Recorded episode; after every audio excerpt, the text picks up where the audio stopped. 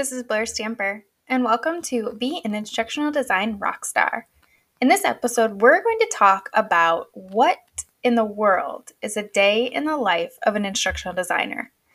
When I say that, I always think of that meme where it's like what my friends think I do, what my mom thinks I do, and what society thinks I do, and what I really do. So we are going to dive deep into what is the day of an instructional designer look like. Let's get started.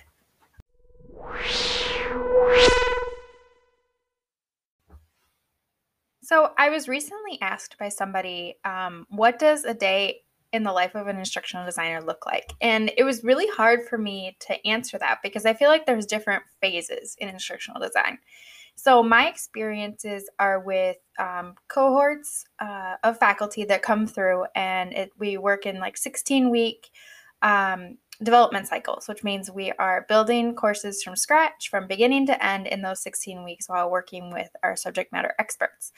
And so throughout those 16 weeks, my days might look a little different. The things that are always the same are like chats with my coworkers and weekly update meetings with my supervisors, or weekly updates and problem solving with my coworkers specifically. And so the one thing that's always going on is we're always problem solvers.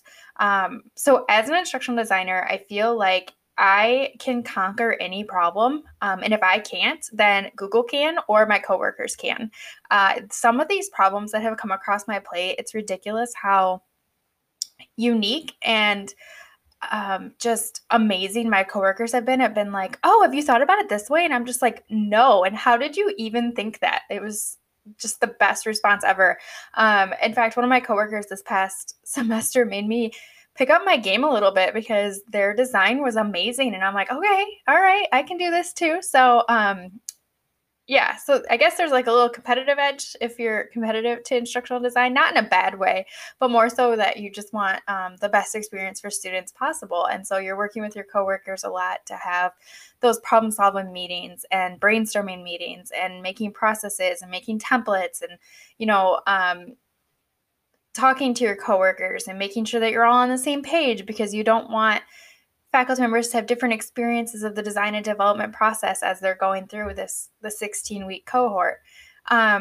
So that's kind of the underlying sameness that's going on. Same thing with like, no matter what, you're going to be looking at objectives and alignment between objectives and activities and assessments. And no matter what, you're going to be looking at designing the course and developing the course and making images and adding things in the learning management system and creating assignments within there. And so that's kind of all of the sameness throughout the whole entire process.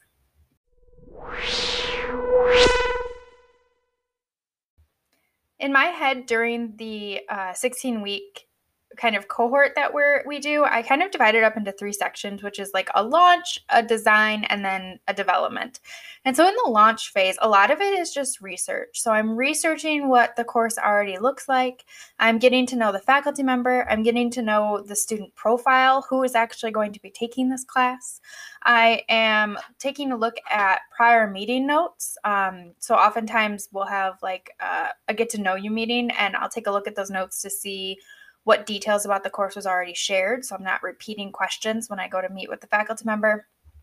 I will also take a look at the universities or the higher ed institutions' specific information about the course that's out there already. I'll take a look at the Canvas site that is already out there, or the learning management site that's there, and just taking notes on that. And so that first meeting with my faculty member is really just get to know you, get to know the course, tell me about it. And the one question I always ask is, tell me about a day in the life of your course.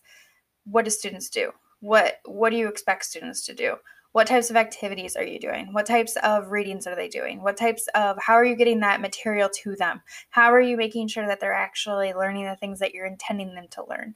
And so that's really just the launch phase. It's this getting to know you, research-based, very talking versus doing in that section.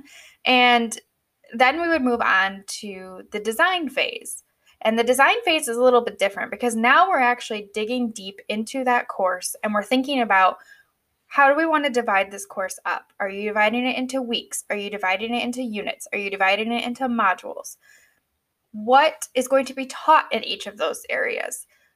How do those learning objectives align with what you're having them do to learn the material? How do those learning objectives align to what you're having them do to actually assess them, to make sure that they've met that? And so in this case, it's a lot less talking now, and it's a lot more doing on the instructor and ID part. And the reason I say both is because while the instructor is sitting there and really thinking about their course and deciding what to do, deciding what to teach, deciding what objectives, it's my responsibility to go in and give that feedback. And I most of the time will take a look at it as like I'm a student and I'm going in here and I'm like, okay, I know I have to learn this. I know this is the activity that I have to do, and I know that this is how they're going to assess me. Does that all align? Does it make sense? Is there anything that is very confusing? Because if it's confusing for me, it can be confusing for other people. And so I really take that student perspective at that point, and I'll ask questions. I'll say things like, have you considered perhaps blah? Have you, tell me a little bit more what you mean by this activity. Tell me a little bit more about what you mean by this objective. And by wording it that way, it's not that I'm attacking the course. I'm really just trying to understand to make sure that the student has the best experience possible. And so in that case, it's a lot of thinking during that phase. That design phase is so much just sitting down for hours and taking a look at, here's how the objective is written. Here's how, the materials that they're going to be reading, and here's these assessments that they're going to be doing. And it's just thinking through like, okay, if they are doing a multiple choice test, they can't be asked to describe something. If they are creating a website, they can't be asked to identify pieces of the website because that doesn't align. And so it's really just taking a close look at this course and saying, what aligns, what doesn't, and providing that feedback to faculty, because that feedback is the most essential part. The development phase is probably one of my favorite, just because I get to use my creative side. And my creative side, and the reason I say that is because now this is when we are taking all of that design. And so we've thought through everything. We've written out the instructions. We've made sure everything works. And now I'm literally just copying and pasting and making things look pretty. And it's so much fun. It's very time consuming. So at this point, it's really more so depending on where you work or where you decide to be an instructional designer. It really depends on whether or not you'll be building the courses or if the faculty member will be building the courses. In my personal experiences, I've always been the one to build the course, and I'm fine with that because it's like one of those mind-numbing great things to do, and it really uses your creative side. And so once we're in that development phase is when we're taking all of these things that we've created now and we're actually making it come to life. And I think this is so much fun because you actually get to see all this work that you've been doing for probably, 12 weeks. And now you actually get to see it come to life. Whereas before it was so abstract and you don't really know what it's going to look like. And you don't really know how things are going to flow. And you don't, you're seeing these little tiny pieces of a course, and now you get to see the entire course come together. And I think that's why I really enjoy that aspect of the development. Plus you get to, make images to make it look pretty, and you get to, add in fun little quotes or, overview pieces. And so I think that is probably why it's my favorite.